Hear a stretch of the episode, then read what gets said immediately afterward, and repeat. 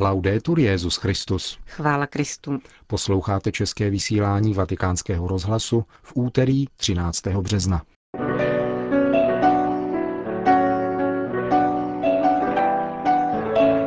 Na zítřek připadá 75. výročí encykliky Pia 11. Mitbrennender Sorge. O situaci v Sýrii referuje tamní apoštolský nuncius. Nizozemský kardinál Adrianus Simonis hovoří o změnách v církvi v posledních desetiletích. To a mnohé další uslyšíte v našem dnešním pořadu, kterým vás provázejí Johana Bromková a Milan Glázer. Zprávy vatikánského rozhlasu. Vatikán. Svatý stolec rozpoznal dříve než jiné politické subjekty, že s Hitlerovým Německem nelze vyjednávat, řekl v rozhovoru pro vatikánský rozhlas postupimský církevní historik Thomas Brechenmacher. Právě před 75 lety totiž byla vydána encyklika papeže Pia XI. Mitbrennender Sorge, která dosud zůstává jedinou encyklikou, jejíž originál vznikl v Němčině. V podstatě lze rozlišovat dvě fáze. Od roku 1933 do vydání encykliky v roce 1937 byla vatikánská diplomacie přesvědčena o možném vyjednávání či dosažení jistého módu vivendi s národně socialistickým Německem. Avšak v průběhu let se ukázalo, že tato možnost absolutně nevede k cíli. Otevřený papežův text tedy značí zásadní obrat, jak před německou, tak před světovou veřejností. Čas vyjednávání se končí a svět se seznamuje s vyhlášením jasné konfrontace. Toto hodnocení svatého stolce přitom vzniká v době, kdy ostatní státy ještě pokračují v politice ústupků Hitlerovu Německu. Spojenci doufali v možnost vyjednávání až do Mnichovské konference. Proto by se dalo dokonce říci, že svatý stolec byl prvním, kdo skutečně zřetelně prohlásil, že s takovýmto režimem vyjednávat nelze. Hodnotí německý historik Brechenmacher jasné odsouzení nacismu a jeho světonázorových základů v encyklice Pia 11. Mitbrennender Sorge.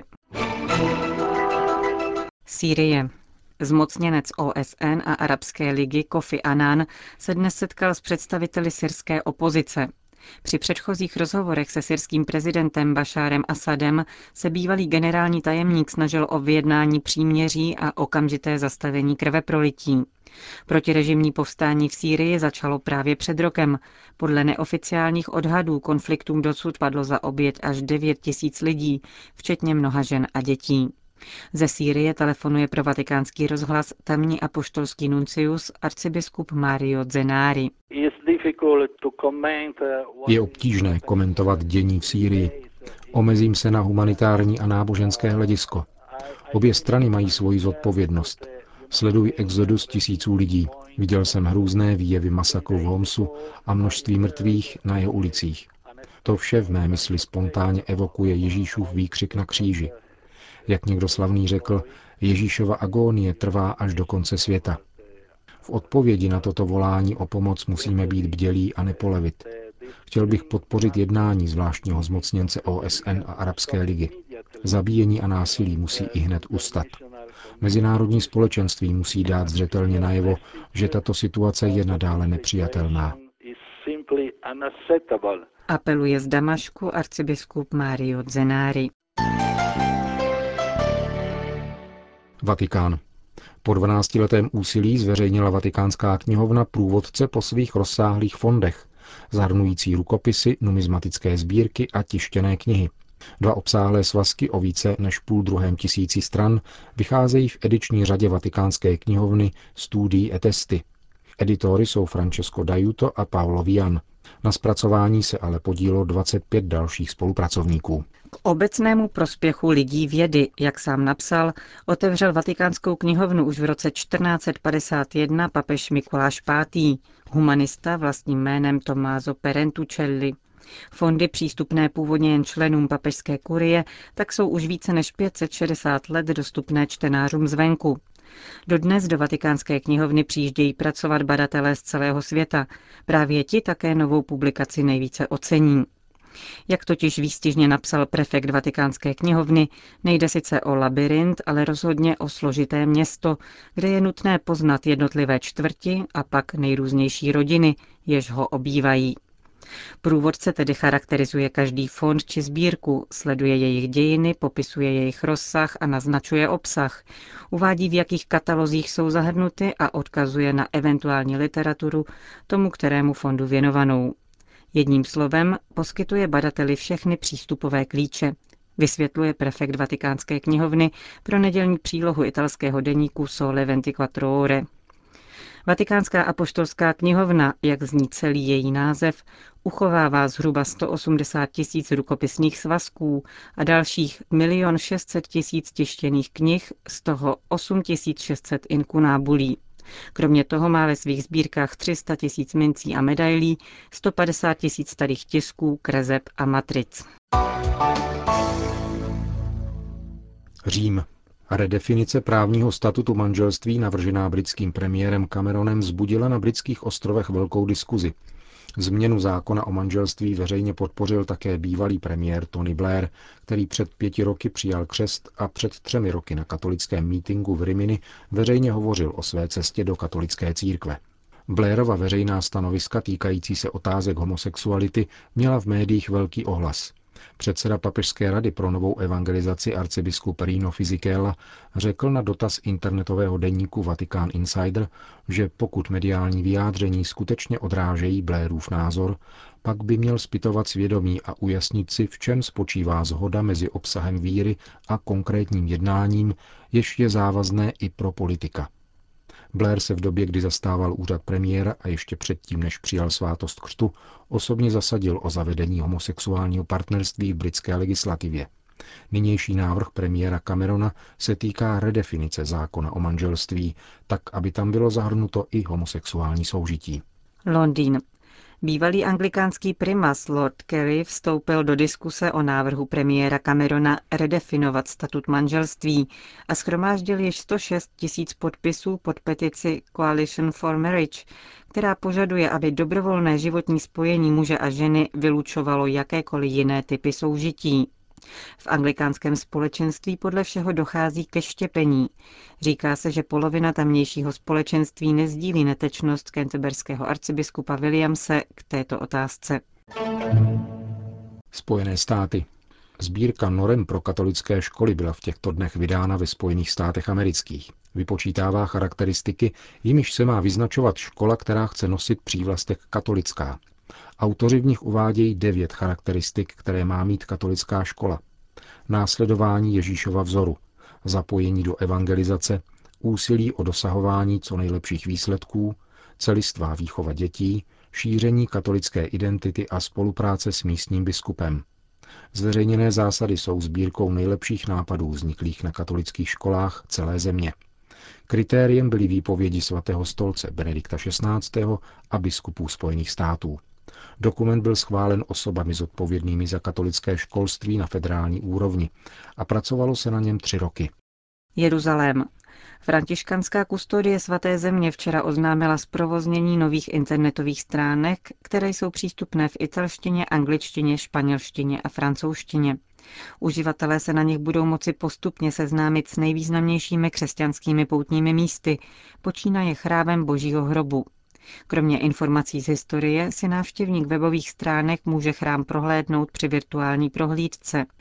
Jádrem stránek je oddíl věnovaný spiritualitě, který přináší texty Evangelia o Ježíšově ukřižování, uložení do hrobu a vzkříšení. Stránky ze spisů dávných i moderních poutníků, včetně projevů tří papežů, pak zprostředkovává sekce nazvaná svědectví. Během příštího čtvrtletí se františkánská kustodie chystá otevřít další podobné weby, věnované bazilice narození páně v Betlémě, bazilice zvěstování v Nazaretě, bazilice utrpení v sousedství Gecemanské zahrady a bazilice nasycení zástupů v Kafarnaum. Německo. Slavnostním zhromážděním v Lipském Gewandhausu se otevřel každoroční křesťansko-židovský týden bratrství. Jehož 60. edice pod titulem Zodpovědnost za druhé přináší více než tisíc iniciativ v rámci celé Spolkové republiky Německo. Katolickou církev při nich zastupuje biskup Cách, monsignor Heinrich Musinghoff, který vzájemné vztahy s židovskou komunitou označil jako vysoce otevřené a přátelské. Negativním jevem je však pravicový terorismus.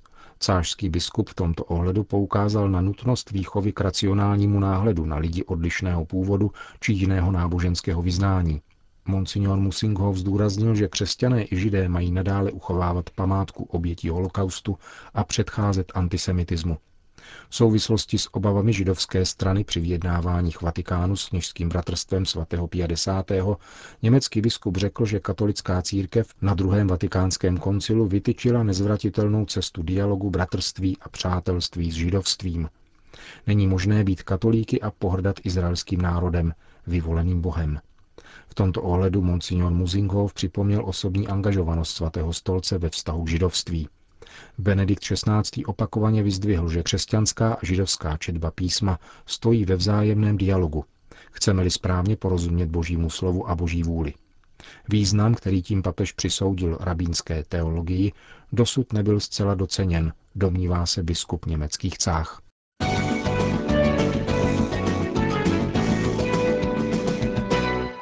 Utrechtu byl po náročné historické rekonstrukci zpřístupněn dům jediného holandského papeže v dějinách, Hadriana VI., který však sloužil na Petrově stolci pouze jeden rok.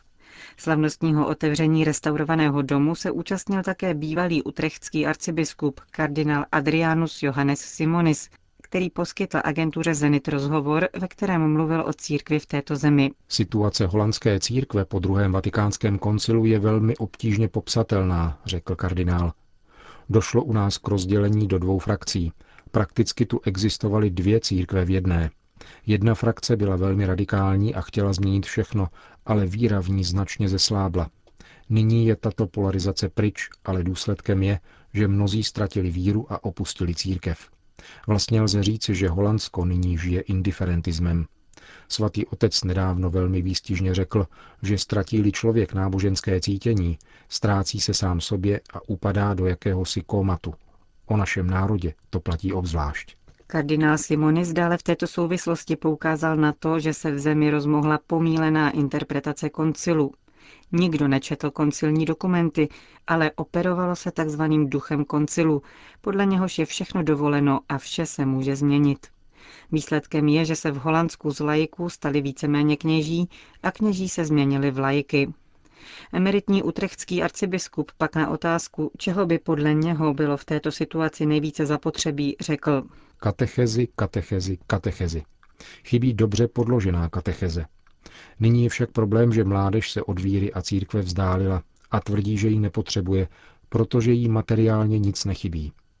Doufám proto, řekl kardinál Simonis, ačkoliv to bude znít podivně, že ekonomická krize může vést k reflexi. V Nizozemsku se dnes reaguje pouze na rovině emocionální, už se nepřemýšlí. Papež Benedikt XVI. nás podle mého názoru chce přivést k zamyšlení. Právě jsem dočetl jeho knihu o pravdě, toleranci a problémech spojených se vztahem k jiným náboženstvím. Vyzývá tam k přemýšlení a reflexi, k používání rozumu. Ale v Holandsku se uplatňují jenom emoce. To považuji za velmi nebezpečné. U nás, pokračoval dále holandský kardinál, už 40 let prakticky neexistuje svátost smíření. A víte proč? Protože holanděné nehřeší. Nevědí totiž už, co je hřích. Pojem hříchu se váže k vědomí Boha, ale pokud se už nevěří v osobního Boha, má se za to, že se už nehřeší. Naše země je zemí něcistů, tedy lidí, kteří věří v nějaké abstraktní soucno, že něco je, ale nikoli v osobního Boha a proto si myslí, že už nehřeší. Pravdou je, že v Holandsku máme zapotřebí totální konverzi, říká kardinál Adrianus Simonis v rozhovoru pro agenturu Zenit.